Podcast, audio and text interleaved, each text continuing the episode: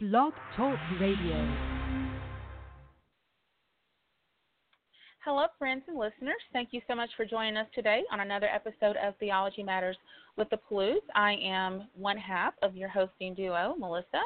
Um, Devin is not with us today, but I am joined by um, a guest who I'm sure that you will learn so much from. And um, as we discuss a topic that is so very important, um, I, I do have a link in our show description regarding um, our ministry with Ratio Christi at Winthrop University. Um, we also um, have a chapter at York Technical College, as well as a youth apologetics group, uh, Ratio Christi College Prep. And um, they like to call themselves the ambassadors, and so we kind of go with that name, the ambassadors group. Um, and we are focused on our life, uh, our life's work and mission is focused on equipping uh, the body of Christ to uh, stand on the, the truth of the historic Christian faith, um, to be able to confident, confidently defend the Christian faith, um, to live it out boldly before the world, um, and to be able to um, share the gospel um, in a way um, that is clear and reasonable, uh, and yet uh, filled with, with God's Spirit and love to those who do not know Christ. So we are uh, busy in so many different avenues. Making um, making trying to make Christ's name known, and we love doing this show because we uh, feel it's a great way to um, bring those who have different expertise that we may not have or we may know some things about, but people who we who we go to as authorities on certain topics, and um, and have them come on and share about um, their work and uh, different topics that are very relevant to the world, to culture, to the church, um, and and in academia as well. So this is that's one reason that we just love doing this show because it's able to reach people that we wouldn't be able to to talk to face to face. And so we pray that um, the show is a blessing to you weekly, and we pray that this show is a blessing to you. And um, today, um, I, I want to really jump into this topic because we are discussing something that I, I believe is um, of the utmost importance. And I don't think there's any denying that when we uh, turn on the news, when we open our social media, when we um, just hear the stories, um, you you just cannot hide from the fact that um, we have a a problem uh, with uh, sexual violation of our of our children and in our culture, and um, it is so prevalent. And so today we are going to um, really kind of look at some observations from from uh, uh, um, an expert in this area who has done lots of research and and also not only look at, at that but um, give parents um, like myself a, a game plan and a guide to help us to protect our children um, and to um, to be um, uh, to, and as a church to, to really uh, be proactive in terms of the sexual abuse that we have in our culture. And so, um, in the in the show description, you will find the link to this wonderful book that um, I had the pleasure of reading. And after I read it, I just knew that we had to do a show on this.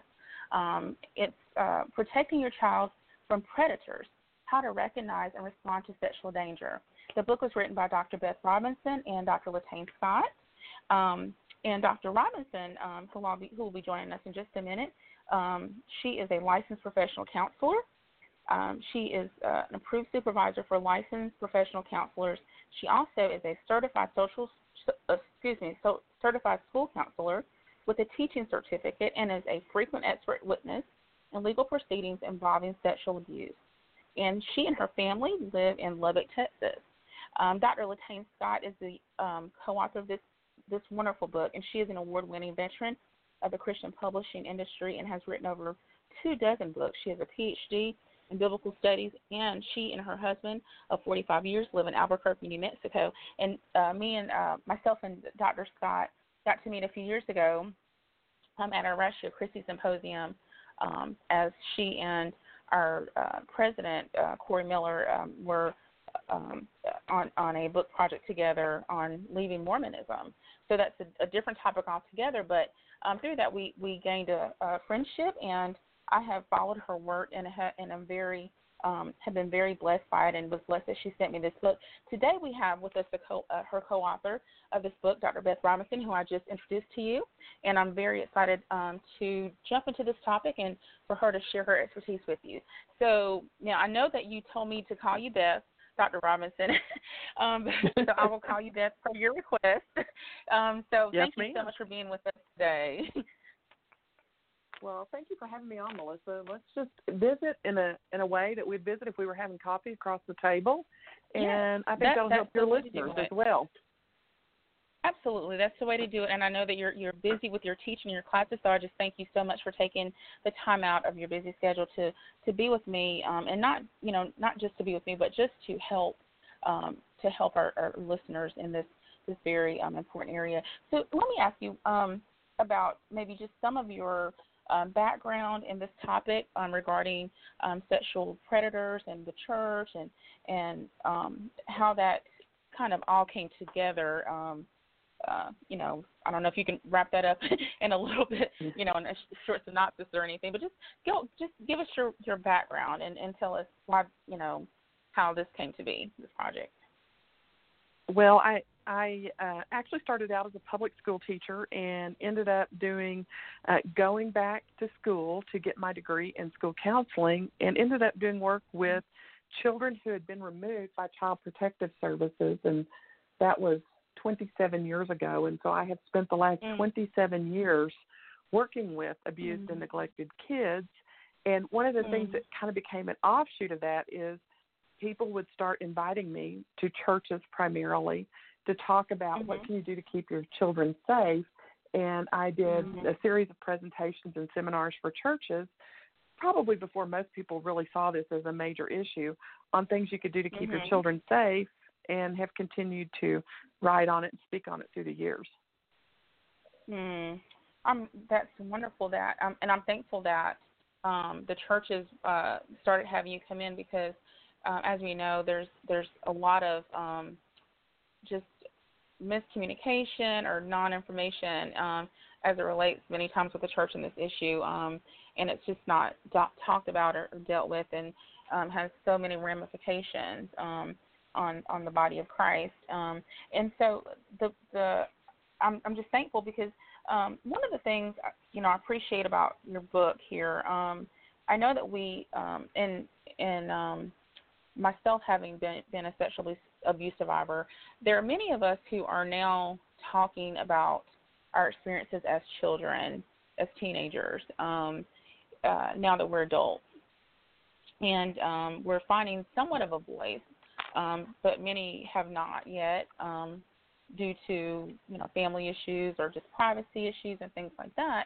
um, but I, I appreciate this approach of we're not just going to talk about what happened, and we want to also uh, use what happened and the experiences that others have had to go through, or that myself have have had to go through, or that you know those who were abusing whatever environment that they had to go through. That we want to use that to arm ourselves to protect our children going forward.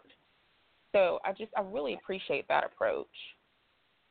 Well, thank you. I I'm I think I'm equally grateful because uh, all the mm-hmm. information in the book, you know, was learned by uh, working with people who survived sometimes very very difficult situations and mm-hmm. healed and went on to thrive and while none of the stories are exactly what happened because I wanted to protect individuals I worked with, they mm-hmm. are a representation of hundreds and hundreds of people that mm. I have mm. seen in counseling who have suffered at the hands of predators who often went unrecognized for many years and right. you know perpetrated on more individuals while they went unnoticed or the outcry was not mm-hmm. believed so mm-hmm. I- anything that we can do to protect our innocent children coming up we need to do it Absolutely, and that's um, you know you all point that out very well through,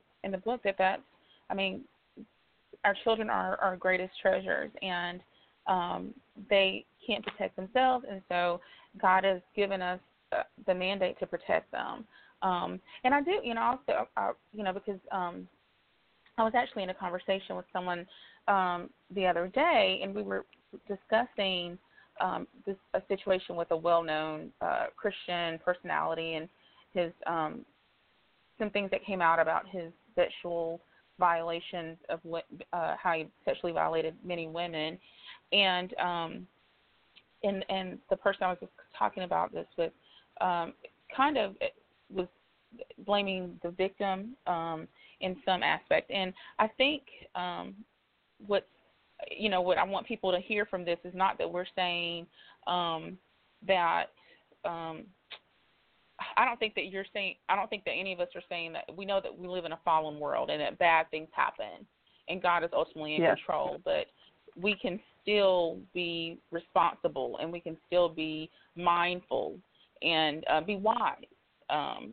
being that our children are our greatest asset. And that and I think that I want want to communicate that that we don't want uh, I don't want parents to uh, and you talk, you guys talk about that and we'll get to that in the book about you know not creating a spirit of fear. Um, but just being aware and being um, not kind of nipping these, these these situations in the bud, you know, before they become epidemic. Yeah.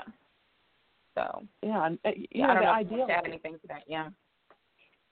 Well, I just want to say the idea is that um, we want our children to develop an awareness, and we want to develop an awareness where they mm-hmm. avoid situations where they get hurt. I I use the analogy. If your child's stepping Mm-hmm. out into a street, you teach your child not to step in front of traffic. You know, we're Mm-hmm. teaching safety issues about sexuality the same way I would teach about don't step in the street or look both ways before you step in a street. Mhm. You know, we we Mhm. can talk about it in the same way. That doesn't terrify our Mhm. children to say don't step in front of a moving car. It's all about our demeanor as we present the information. That's so interesting because we, I, with this being so prevalent and so devastating, we we don't I don't we don't we don't think about it in terms of like you're saying like the, the not stepping in front of the car, but this is this has just as much grave consequences. You know, a child could die from stepping in front of a car. A child uh, is is just it can be marred for life from sexual abuse, but we don't kind of think of it in those terms. Um, it's yeah, we don't talk about it enough. I guess is is probably is one of the biggest issues, and so I'm thankful for um, having a, um, and maybe parents just don't know where to start. And so I'm thankful with, for your book because in here you guys really lay out some really um, real conversations to have with your child, and I love how you lay it out by um, age bracket, where uh, things are because some things are you, kids will not understand at certain stages, obviously, and so you have them um, to understand.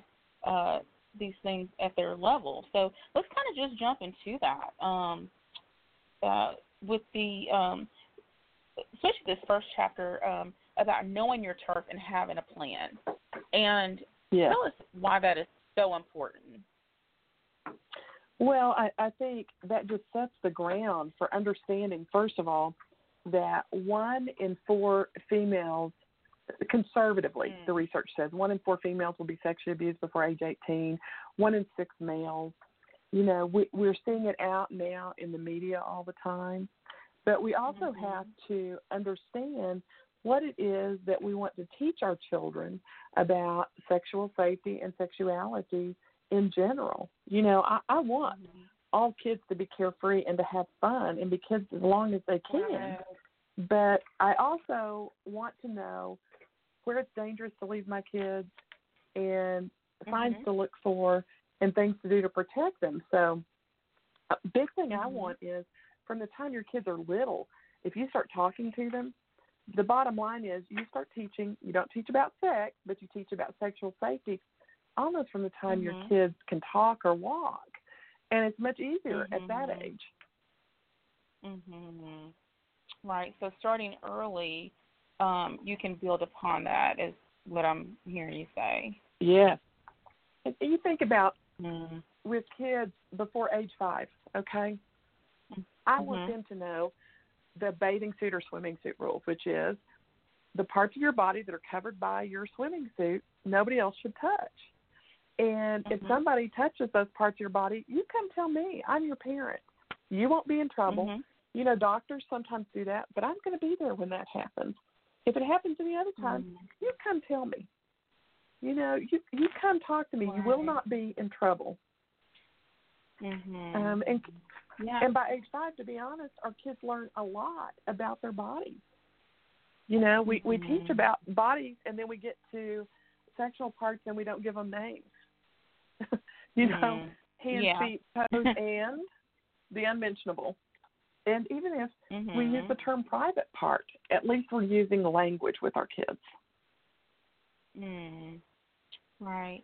Um, and you talk about um, just um, even I- love one of the things I love too about the, book is how you guys have scripture just throughout the, the whole book, and it's just inu- innuated throughout the whole um, message of what you all are portraying. Because um, Jesus is he, as as you point out here, um, he is the ultimate protector of children, right? He's the warrior for Yes. children of the innocent. Um, and so yes. that uh, I know you all talk about that um, the kind of the warrior heart of the child. Um, uh, uh, explain kind of what that looks like or what that means. By, what you mean by that?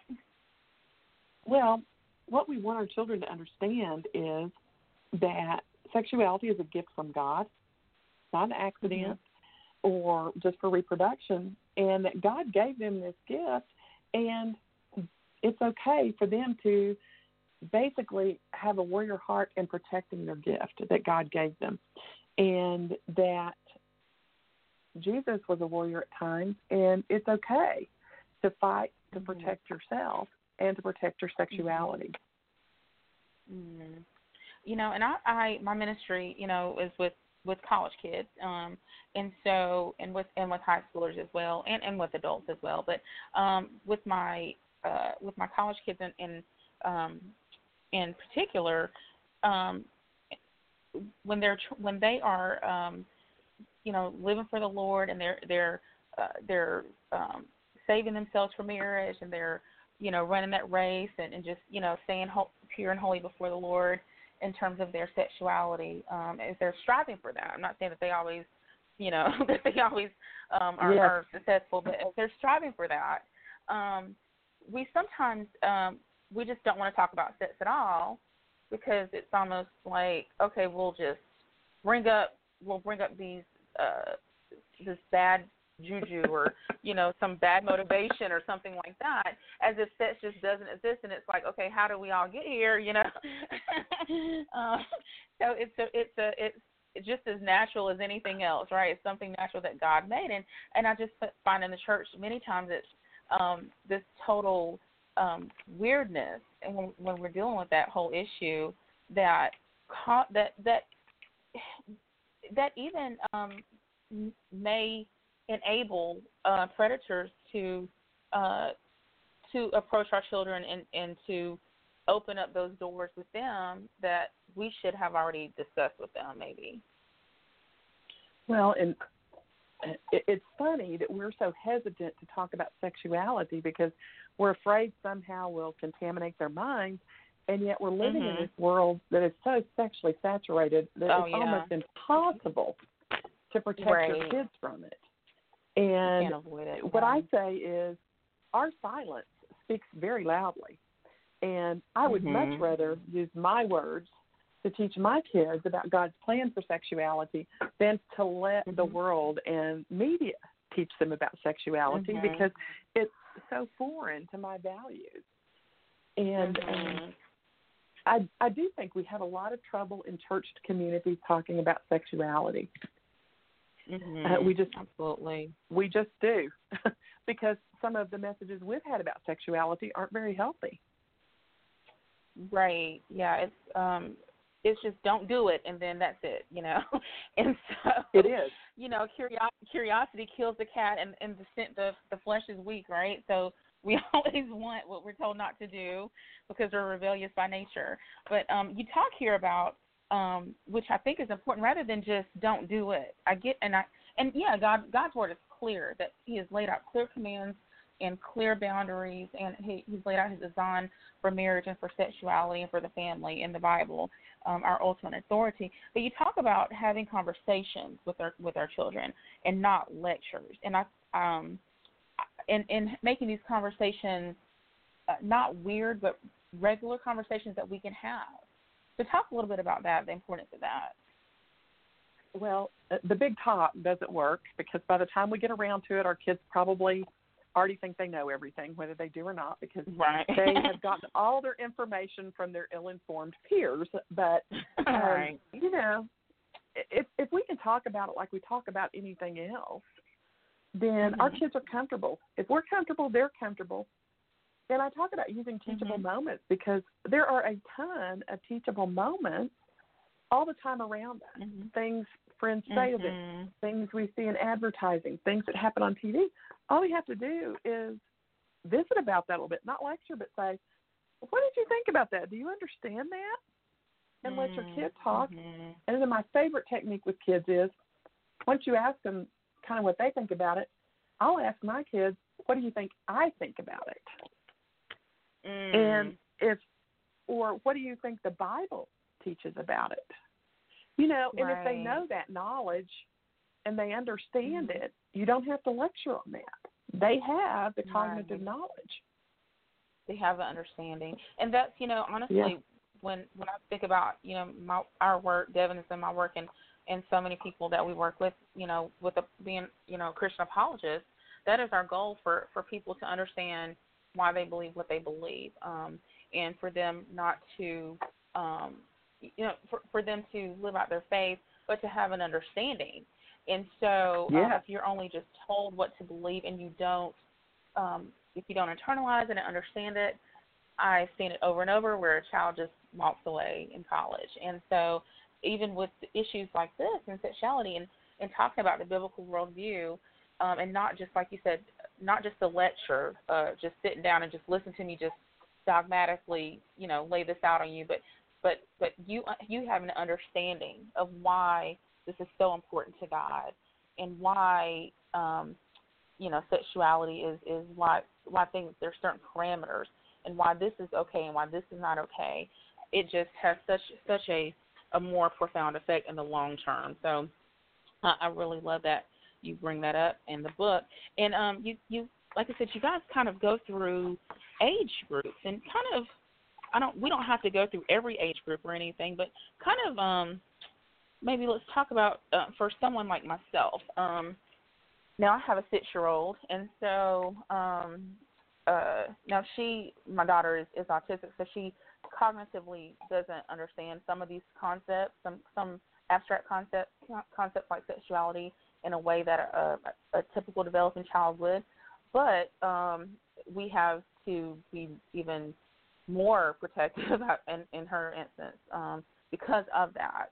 Um, but for um, I would say for a typical developing child who uh, cognitively you can have conversations with and they can understand, um, where do you what at, at you know you know five years old you know what what what would you say is a good starting point? Well, uh, I I would say by the time they're five, okay. By the They time they're five, okay, correct- right. By the time they're five, they should know correct names for body parts, at least, and, and understand that they talk about those with you privately. Um, They Mhm. should understand that it's okay to talk about private parts with mom and dad Mhm. and their bodies in general. Mhm. They should understand the difference between safe and unsafe touch. Now, now notice I didn't say bad and good. I said safe and Mhm. unsafe, and that's broader than sexuality. It includes, you know, somebody hitting them. Is that safe or unsafe? Unsafe. That's, that's And so yeah. we just, and we want them to understand the difference between safe and unsafe. Touch that hurts you is Mhm. unsafe. Touching private Mm. parts is unsafe. And so by Mhm. talking about safe and unsafe, nothing traumatic about that at all. Um, Mhm. we we can also talk about the difference between, surprisingly enough, secrets and surprises, because Okay. a secret is something that when mom finds out about it, it's going to make her sad or upset. A surprise is Mhm. something that when mom finds out about it, it's going to make her happy. So Okay. we don't do secrets in our family, we do surprises. Mm, Because lots of times with small kids, they will be persuaded to keep a secret. Mhm. Um, the other That's thing that's good. kind of difficult, the other thing that's kind of difficult for us with kids is we have to give them permission not to hug people that make them uncomfortable and not Okay. to obey an older child or an adult who's asking them to do something that would hurt themselves or someone else. okay. And lots of times we're so set on teaching obedience, we don't teach Mhm. following safe and unsafe directions. So that's part of the safe Mm. and unsafe. Um, Mm. The other thing Yeah. is, and I mean, I have done this with kids as young as three that are returning to unsafe environments, or I think they might be unsafe. Your child should always Mhm. know who do they tell if they're not safe.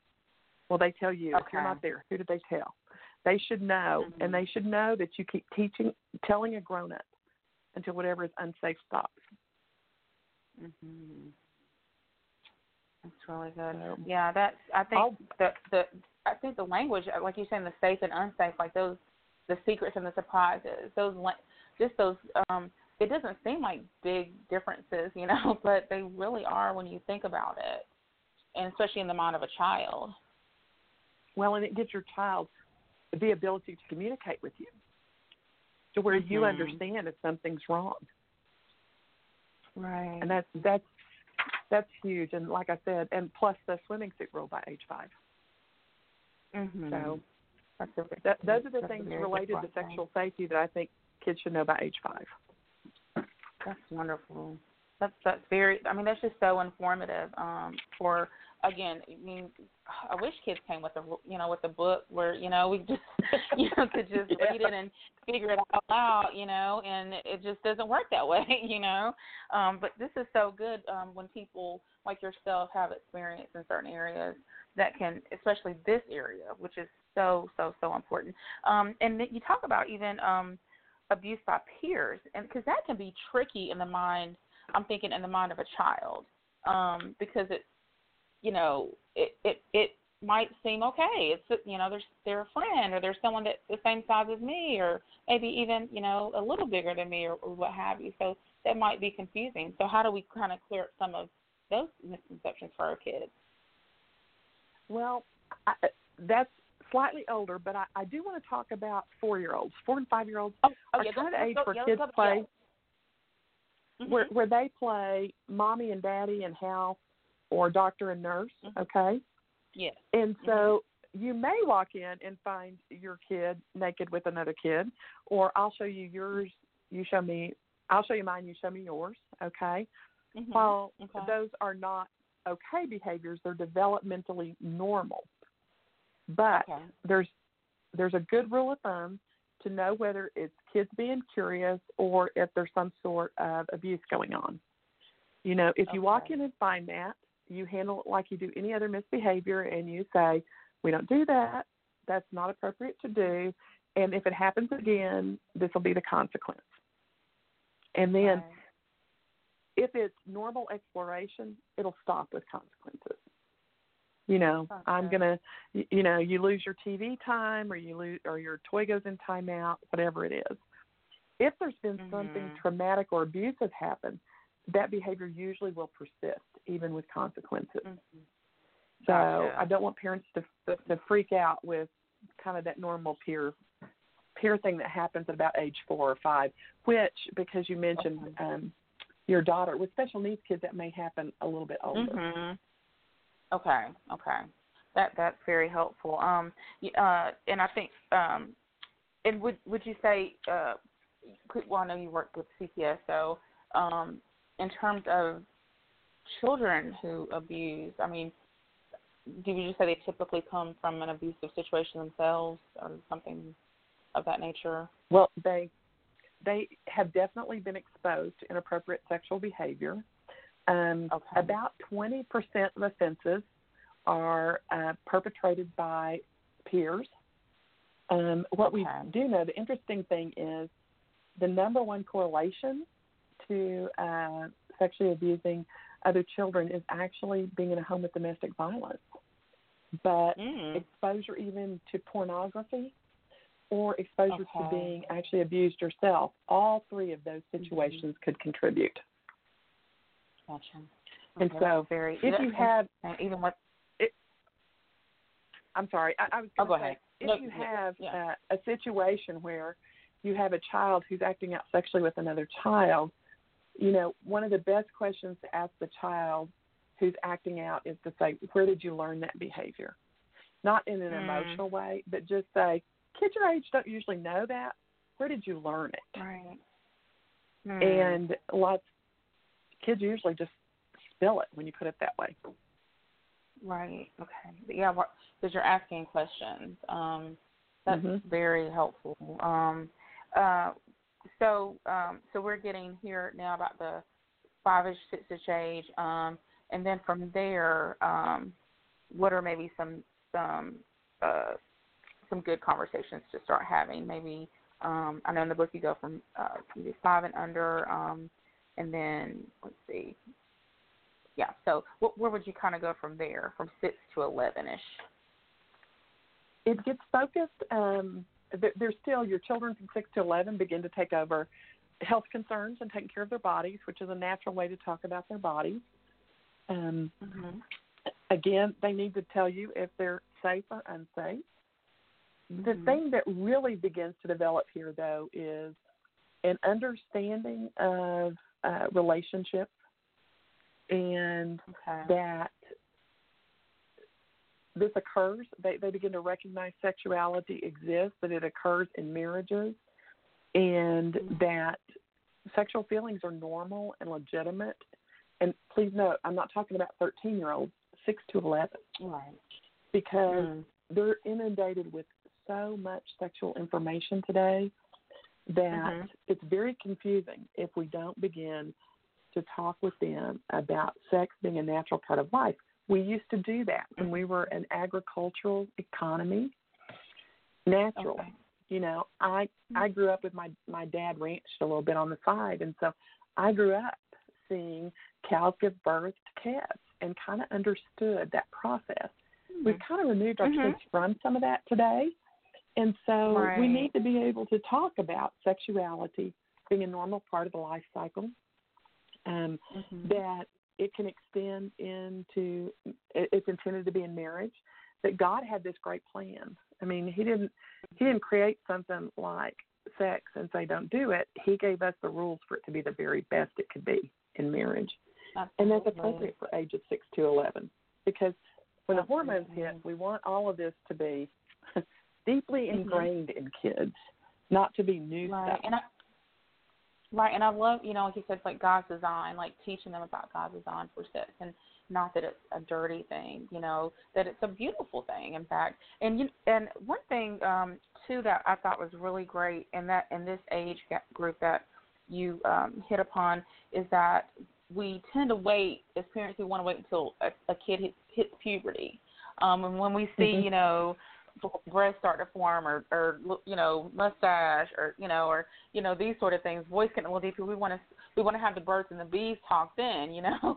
Um you know it's kind of it, it's kind of a joke you know in a sense like in some terms of not um it, you know I think about like TV shows and it's like oh it's time to talk about the birds and the bees you know? And um so it, your approach what you're saying is don't wait until you know they're at that that stage of puberty because they're already um, somewhat aware, you know, about these things. Well, and it's probably been talked about in a peer group or something else like that. And honestly, when I, I like I said, I teach college and I teach a lot of college freshmen, and they will say, Mhm.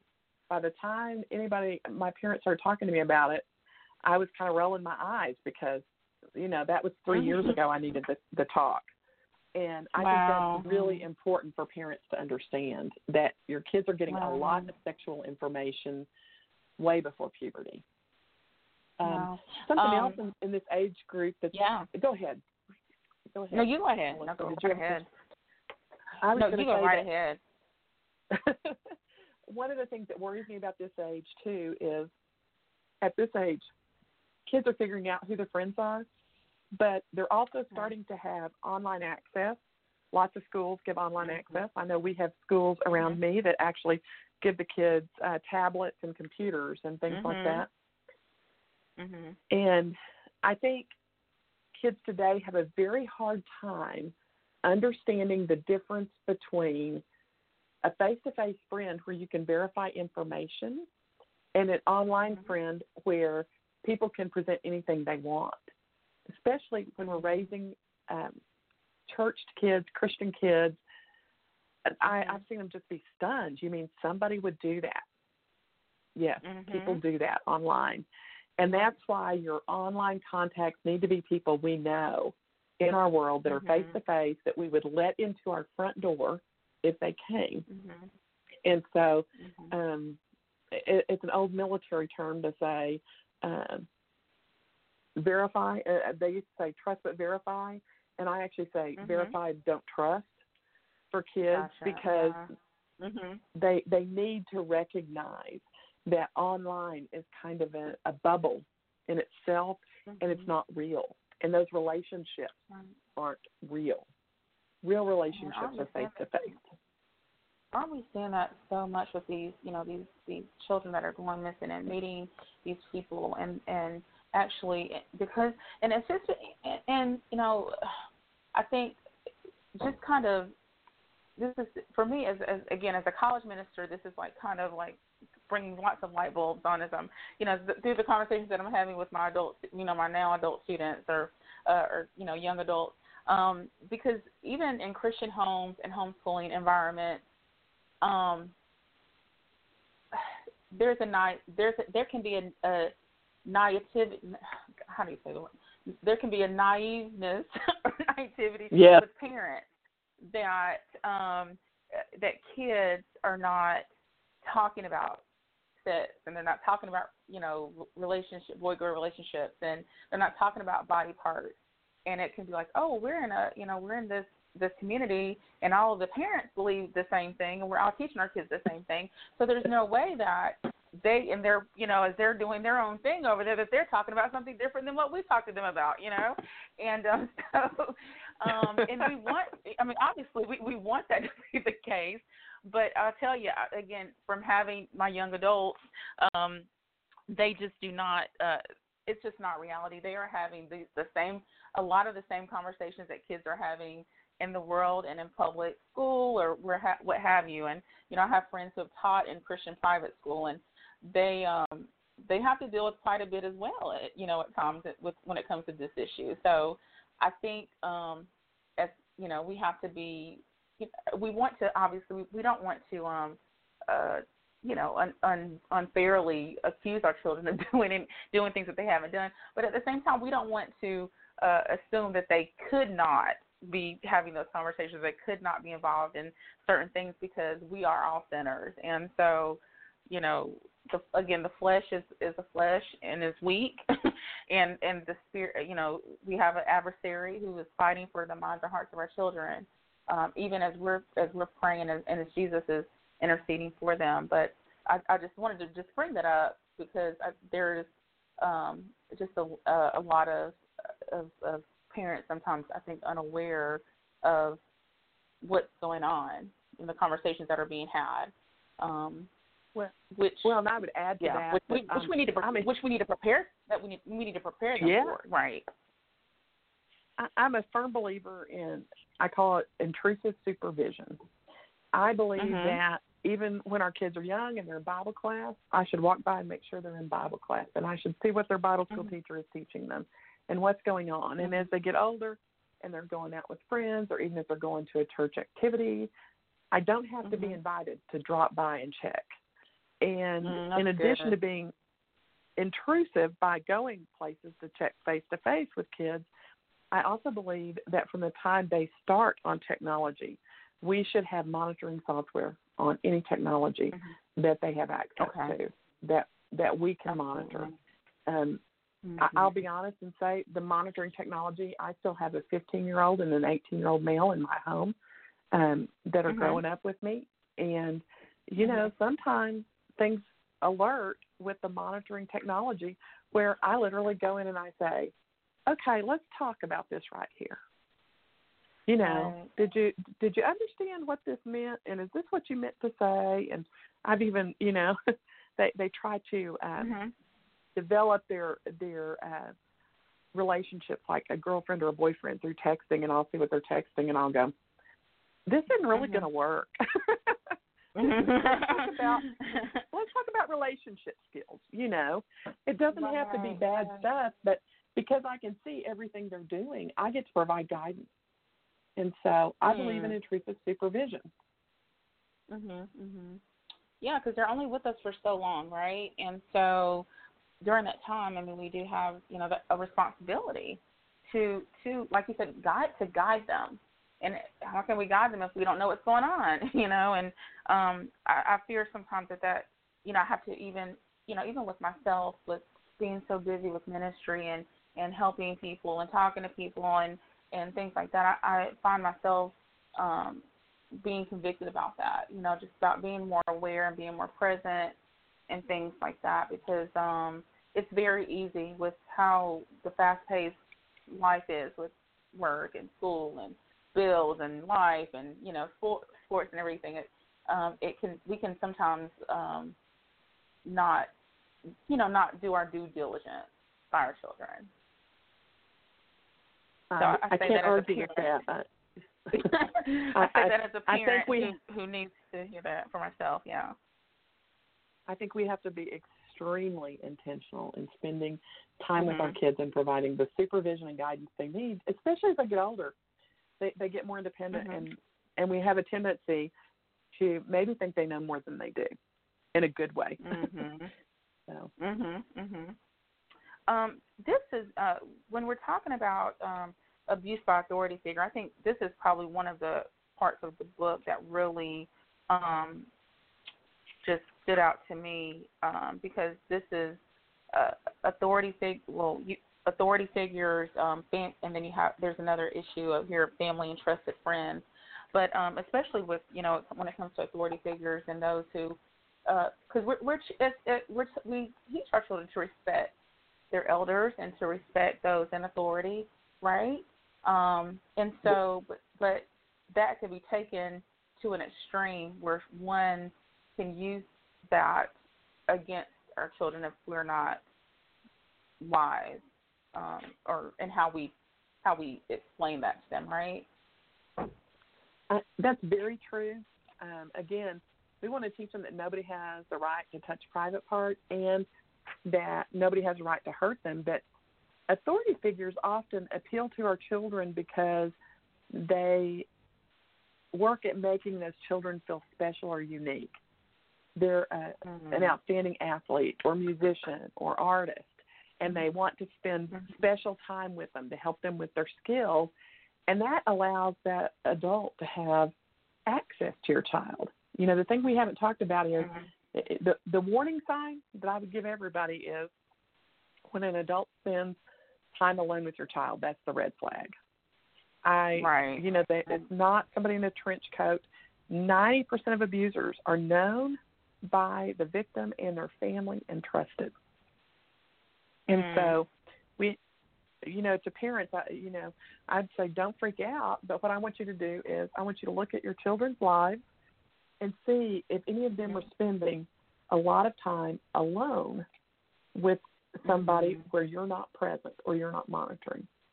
That's your red flag. Mhm. Yeah, because there's some And- sort of there's some sort of bond being created that's outside of that family supervision and and, and guidance that where they you know again children they're not they're not as developed and so that's yeah that's definitely a red Mhm. flag I would think. Yes, it is. It's the biggest one. Yeah, and I would think, you know, even again um, with this, you know, we talk about authority figures, and I know we can, you know, even talk about um, uh, the church here um, and authority figures in, in churches and things like that. Um, uh, we this particular again um, this particular conversation that I was having about this Christian uh, popular Christian figure who had um, really sexually violated multiple women in different ways and um this young lady i mean she was an adult actually So it wasn't even a child, but even even with her thinking um, as a young woman, was thinking, um, well, he's he's he's. I'm not going to say any names, but he's this per, you know, he's this person. So yes. he obviously he's a, he's a Christian. He he you know he's very well known. So what he's asking me to do or what he's doing, he can't have any ill ill intent here, you know. And there's this kind of letting the guard down little by little, and this uh, abuse of power using that, um, and then this almost some way of in, in in the mind allowing it to to be so and not and keeping it a secret um, because he was able to to obviously it, it what came out of it happened with several people so it wasn't just one person. So there's this maybe this justification in the mind of of the abuse that because this person is in this particular figure and they might be even you know have a prominent position as a Christian um, or well known that they obviously have good intentions you know um, mm-hmm. yeah yeah maybe talk about that and how we have to, and how how we can help our children when it comes to, to those situations. Well, I, I think we kind of create some of that whenever um, we portray uh, Christian people as having mm-hmm. uh, no sin or no uh, mm-hmm. malice toward others. And you have said several times today we're all sinners. And I think mm-hmm. the church as a gathering of sinners prepares our children mm-hmm. much better to be wise about authority figures who may be gifted in some ministry, but right. who bring with them, for instance, their own history of abuse or their own history. Right. And those histories make them vulnerable to sexual sin. And again, that's mm. part of the conversation we have to have is just because mm-hmm. somebody is working in ministry does not mean that God has given them authority over our bodies in a sexual way. Mm. Authority That's does not good. extend there. That's good. So maybe even just a sound, clear biblical doctrinal teaching of our kids about depravity of the human heart and sin and what sin really is. Um, yeah. Maybe with a with a better understanding of that, they understand that it affects everybody, and it's not you know the person who has Reverend in front of their name or they have whatever how how much money they make and how prominent they are and how well liked they are they are not excused because it is so prevalent in all of our hearts and so i think that that's a, a really good good you know that's that's a great thing that you're talking about about there's no no one's exempt. And so um we're mm-hmm. all we're all um affected by the fall. And you know i like how you talk about just um just asking your kids questions. Um and you know just just having conversations and asking questions and um, questions about just how they're feeling, um, not just what they're doing and just you know how's schoolwork going and that kind of thing, but just how they're feeling. Um, you know, mm-hmm. and and I often wonder, um, and I because I don't want to place myself in the judgment of of anyone, and especially even my, my own situation. Um, I know that there were that there were changes in myself that occurred, you know, when, when the abuse happened with me, and yeah, I I just just I wasn't in, in a home where questions about how I felt were asked. Um, we just kind of you know did the family thing, um, and and there were other there, there were other things there were other dynamics going on as well in the home, but I don't remember really being asked much at all how I feel about this or how am I feeling or how does how did this make me feel or how you know talk about the importance of that and what kind of questions are helpful for us to maybe see if something is off, if something's just not right. I, I think that we have to stop and think about how we greet our children when we pick them up from activities. Um, okay. We may unintentionally create this system where basically we're saying, um, how how well did you behave today? We may not say that, but we may say, how was it today? Mhm. And if kid says fine, Mhm. we say, well, your daycare teacher said, or your your coach Mhm. said, you know that kind of thing. And so if we set up a pattern like that, our kids think anytime we're asking, hey, how'd your day go? We're asking, did you get in trouble? So we need to Mm. shift and ask some more specific questions like, you know, did you have Mhm. fun in practice today? Were you comfortable? Mhm. Um, Here's a Mhm. great one. What kind of compliments did adults give you today? Mm. Because if adults Mhm. are saying really positive things to your kids, hopefully your kids deserve those positive comments. But if they're always coming from one person, a little bit of a red flag. Oh, that's that's good. You know- yeah, you don't even think about that. Yeah. And see, that's not Wow. that's not a "Were you good today?" question, and it's you know, were you Mhm. scared any time today? Were you worried? Were you Mm. sad? Mhm. Did you did you Mhm. learn something you've never known before? that Mm. old learning question. Mm. Did you learn something new today? Wow. Mhm. Mm. Did something So just- surprise it you today? Was Yeah. yeah, it's So just it sounds like simple establishing those ones. Yeah. Oh, go ahead. Yeah. Just simple questions. Mhm. I'm sorry. I go ahead and finish your your thought, Latan. I'm just I'm just this is all this for I guess I'm just like this is all just making so much um making me just think, you know, a lot about this long parenting journey and that. Um but yeah, it sounds like you're saying the the the communication aspect is so important so we can know if something's not right. Um yeah, because I, I know. well, and, um, and like I oh, said, it, those- it's that shift away from "Are you behaving?" to "How did you experience that?" You know. Mhm, mhm. And to be honest, a lot of times when our kids are misbehaving, if we were asking some of the other questions, we'd understand why they were. Mm. Because and there could be a misbehavior reason why they're usually misbehaving, right? yes, Mhm. yes, it's usually cued by something else. Wow. Yeah, pattern of pattern of misbehavior.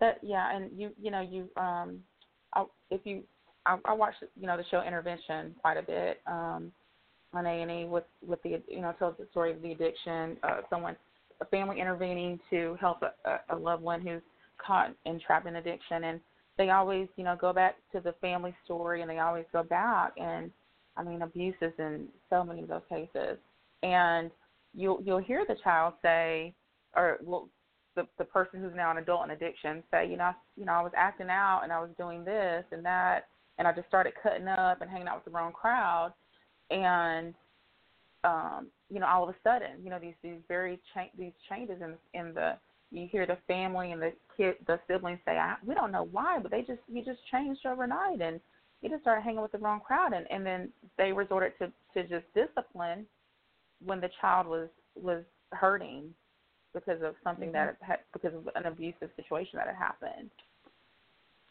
Uh, I'm going to tell a quick story that is, is absolutely true, and it happened more than 20 years ago. It was when I first entered counseling. Um, I got Mhm. a, a phone call from a foster dad. He was extremely upset. He had four foster children in his home.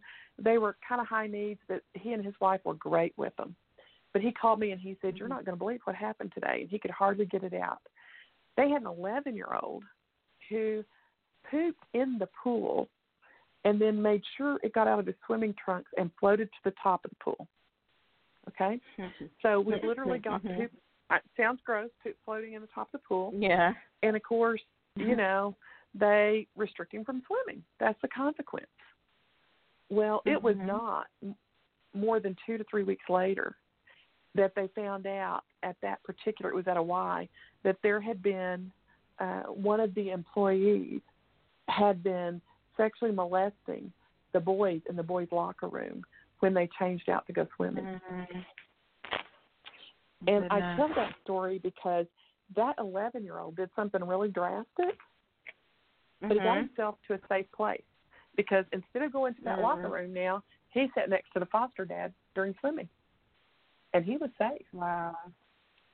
And, and I tell that story to say, if you start to see very bizarre behaviors that restrict your kid from doing something, we might want to pay attention to it. Right. like you said, ask those questions about how they're feeling, right? And, and um, yes, that's so interesting. Um, we just, again, I think you know, with parenting, you know, we we do we you know just look at the disciplinary, the behavior, like you said, and sometimes we just fail to um, maybe uncover something, you know, some things that are there, especially in those repeated mm-hmm. patterns that we see in their lives. Um, now you do talk in here about stranger um, abuse, and you know, and I know that that um, we've had some recent cases of, of abductions. I know the the little girl in um, Alabama that just tore my heart. You know, when this these strangers mm-hmm. um, abducted her and, and killed her, and um, but that's um, from the stats that I've looked at. That is not typical, right? It's t- typically, like you said, it's more of a of a um, a, a, someone that's familial to the to the child. Um, yes. Or they they're in a relationship with. But this abuse by stranger, this is so this is scary too now. You know, very much so. Um, uh, talk about that and what we can do. Uh, you know, to to protect them in that way. Well, I I would like to say that uh, we're not going to see kids get abducted, but um, when I went to training a couple of years ago, I actually heard, and, and it is a, a scenario I saw with a client as well, that kids walking at the mall are targeted very mm. easily, and they often use mm-hmm. other teens to target them and pull them in. So it's not mm-hmm. a scary adult that they're hanging out with. They start hanging out with a peer who eventually persuades them to leave the mall, maybe not the first time they've met there, but leave the mall and go with them somewhere else and then they're abducted. Mm-hmm. And um, mm-hmm. living in Lubbock, Texas, we have one of the biggest corridors for sex trafficking that comes through wow. El Paso and up through this area. And so we're very aware of that. And so even when you have mm-hmm. teenagers, again, that intrusive right. supervision. You know, I, I, of course, I'm very conservative because I know all these things happen. I mean, mm-hmm. there's not a whole lot of good that happens if you drop your kid off at the mall for an extended period of time. You know, I can be at not the mall usually. as well as my kids. Yes. You know, mm-hmm. if, mm-hmm. if there's a reason to be at the mall, we can go as a family. Right. And so, um, right. and and again, going back to this whole idea that you know our kids don't have the wisdom to really recognize the difference between an acquaintance and a friend you know, if they've met somebody two or three times and the person's been nice mm-hmm. to them, complimented them a couple of times, they're friends now. Mm-hmm. And they also can't tell the difference between a 23 year old who's saying they're 13 and a 13 year old who's saying they're 13. You know, they they don't right. have that wisdom. Right.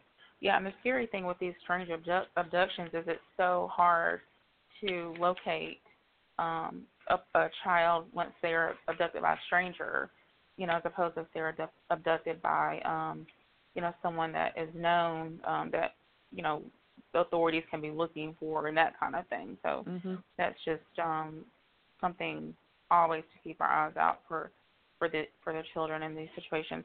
Um, and I know our time is, is running out here. Um, any any um I know with the older children maybe um I know we've kind of talked a lot about that though um in in in general some of the, the concepts with the the screen time and the mall and um being mm-hmm. aware of their friends and and being aware of their behaviors and having uh, proper communication um but uh what what are some of the um warning signs of abuse because i'm of the i'm of the per- perspective that if something like that traumatic traumatic has happened to a child, a teen, what have you, um, even an adult, that there's going to be some some sort of reaction, acting out, shutting down.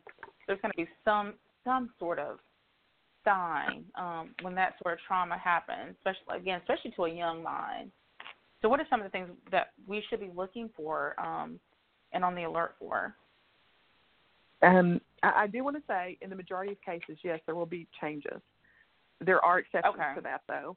But the kind okay, of changes yes, I'm sorry, that was, are that was more my yeah, I'm sorry, that was more of no, Melissa that's fine.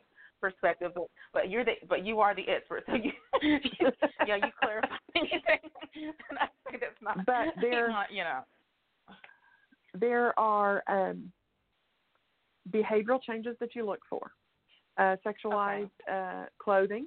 You may also look for a kid who's been outgoing to shift and become withdrawn. You look for depression, anxiety, changes in sleep, changes in grades. Mm-hmm. All, all the warning signs that would alert you about your kid, which may or may not be related to sexual abuse, but if you start seeing all these changes in school behavior, sleep, eating, friends who they're hanging out with, those are all warning mm-hmm. signs. I would say mm-hmm. warning signs that are related to being abused as well as getting exposed to uh, alcohol and drug use. You'll see very similar okay. patterns in both places. But there, yeah, there are behavior yeah. changes that should alert you. Yeah, and you even put in here about hygiene, hygiene and appearance changes, um, things like that, right? Yes, very much. That's so interesting. That's so interesting. Um, and like I said, I, um, I, you know, obviously we we are not omniscient, and so um, I don't want any parent to walk away from this interview and just think, you know, I've, you know, that they've missed something that, you know, that's not there or something like that, or, or to be freaked out in that aspect. Um, but just just to be aware of, of warning signs and changes and things like that. Um, and this again, this warrior spirit that we talk about, that you know, that you all talk about in the book, um, about like, we talked a little bit about it earlier, but not living in fear, but being uh, not only um, not only us protecting our children, but us um, equipping our children to to be protectors as well of their bodies. Um, yeah. How does that change? How do we change that from fear, where we just don't want to talk about it, we just hope it doesn't happen, um, to actually being proactive and just um, just just explain the difference between the fear aspect and that um, that more protective aspect that you guys have throughout the book, the theme. Well, I think a huge part of that is teaching them that uh, it's okay to uh, be protective, to trust them, to trust their instincts is a huge part of it because we process a lot more information, sensory information around us than we're ever aware of. And so if you mm. get that weird feeling, you should pay attention to it because your senses mm-hmm. may be processing that you're in danger and you don't consciously process that. Uh, we also mm-hmm. need for our kids to know that that it's okay from a Christian perspective to have a warrior heart mm-hmm. and to try to mm-hmm. know where it's okay to set sexual and emotional limits and to recognize mm-hmm. when somebody violates an emotional or sexual boundary and primarily to know that they mm-hmm. have the right to say no to any sexual behavior that that is at the core of a warrior heart is to understand God made them sexual, and they have the right to say no to somebody violating them sexually instead of it being mm-hmm. uh, a shared bond in marriage. I think all of those things help teens a lot That's with developing a warrior heart. Right. I, I just, it's just, again, I cannot reiterate how important that this book, and it's just so well written. It's so um, strategic It's, I mean, you guys give examples. You guys give, I mean, just lay out questions that that we should be asking. You know, how we should be asking the questions. I mean, so I just um am so. I mean, like again, as a parent of a young child, I'm very, very, very thankful because this will be our staple in our home for you know for years to come.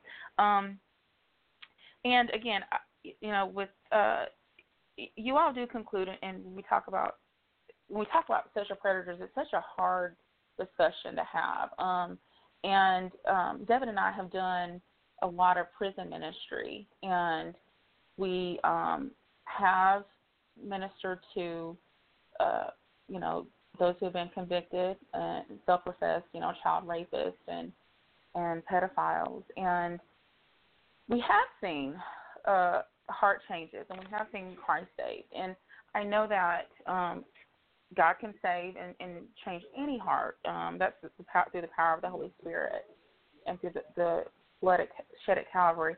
Um, but can you talk because that was I know we always had kind of a it was kind of difficult, especially even when we were running our uh, helping run a prison transitional home with men who were coming out of prison. It was just hard for us to be able to place men in our environment that we felt comfortable with who had been convicted of those sort of crimes, even though they had been through counseling and you know they had been saved and those sort of things. Um, how how do we how how do we respond to the sexual predator um, in our you know who may be in our midst and that may claim to be reformed or something like that? I I think we certainly love them and invite them into the community, but I I often compare it and say, if you had an alcoholic, you would not make them a bartender. And mm. I say, if you have a predator who has uh, preyed upon children, they don't need to be placed in the midst of activities where children are. There are lots of ways mm. that can be incorporated into uh, the church life without having mm-hmm. access to children. Um, and in right. fact, I have worked with some churches to establish ministries for predators, and we have developed guidelines and accountability contracts and um, and kind of had phases where they can work in to the church life without being mm-hmm. exposed without exposing them to temptation.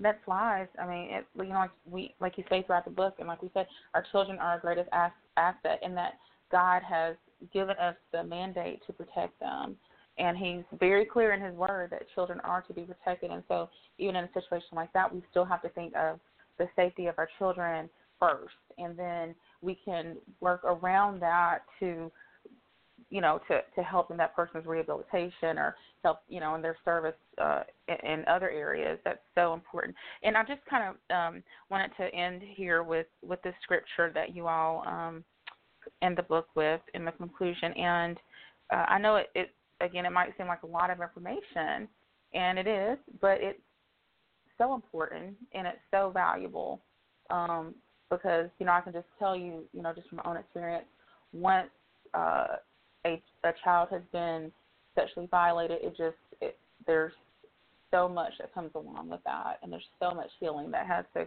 come along with that, and there's and it and it affects you, you know, throughout your life, and so if we can um, be a part of of preventing this and preventing that lifelong struggle, um, then that that's all the more it just it, we should.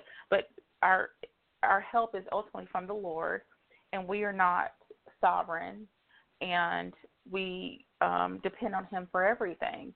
And in Second Corinthians ten three through five, um, it says here, "For though we live in the world, we do not wage war as the world does. The weapons we fight with with uh, with are not the weapons of the world. On the contrary, they have divine power to demolish strongholds. We demolish arguments and every pretension that sets itself up against the knowledge of God. And we take captive every thought to make it obedient to Christ. Just one of my favorite verses um, of the scriptures. Um, so, how, in conclusion, um, that uh, how do we, as parents, how do we take these these scripture, this scripture, and other scriptures like it that tell us that God is our is our our source of help. He's um, always there, and He's our um, he provides us what we need um, when we need it. How do we um, trust God uh, in this world that you know is so scary? I mean, I just it's it's just downright scary the things that you hear day by day.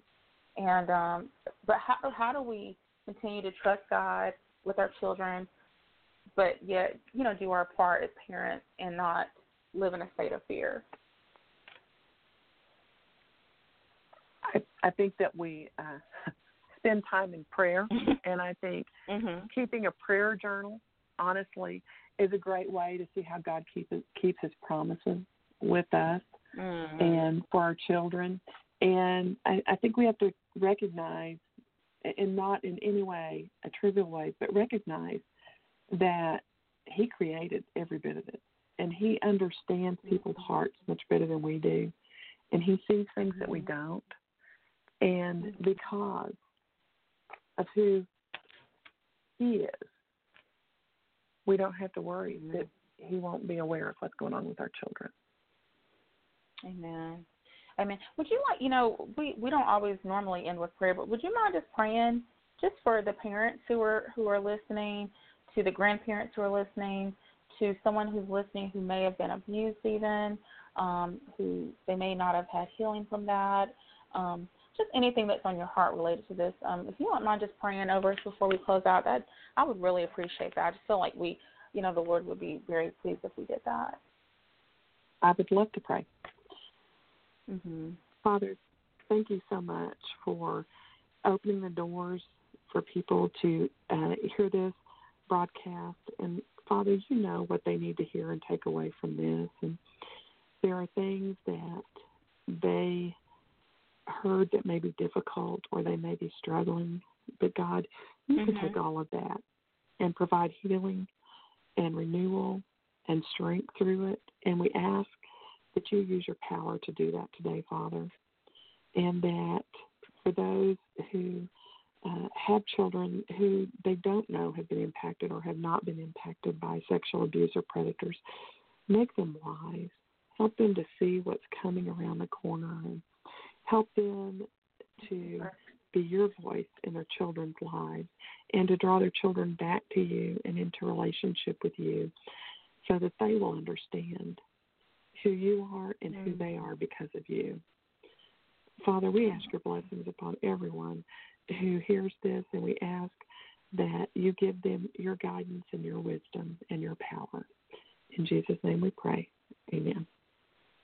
Amen. Amen. I think I just think that was just a wonderful way to end the, this broadcast. And Beth, thank you so much for your time. I know that you've got to get off to your class to teach, um, but I t- truly appreciate your time and uh, cannot recommend your book enough. And so we will have this this uh, up for people to, and to listen to for hopefully years to come. Thank you so much, Melissa. I enjoyed it. Thank you. I enjoyed it as well. God bless you. Friends, thank you so much for hanging in there with us through a very difficult um, discussion, but a very important discussion. And I pray that there was something, uh, you know, that um, may have helped you in the process. And again, I cannot recommend this book enough Protecting a Child from Predators. Uh, how to recognize and respond to sexual danger. The link is here in the show description. I'm also, if you just if you need to talk about anything related to this topic, and you know, on a personal level, and um, maybe things that uh, or came, feelings that came out, or uh, anything that you're struggling with, feel free to reach out to us um, at Melissa at ratiochristi.org or, or Pellew at ratiochristi.org. We'll be more than happy to respond and to reach out to you um, and to even uh, point you in resources in the, in the way of resources that uh, we uh, know could benefit you in, in any way. But uh, we really appreciate you um, being here with us on this um, this cold uh, day for most of the country. Uh, it is here in Carolina, so um, we look forward to you joining us next week, and we will have a very special show for you planned. And God bless you all, and we pray that you have a blessed week.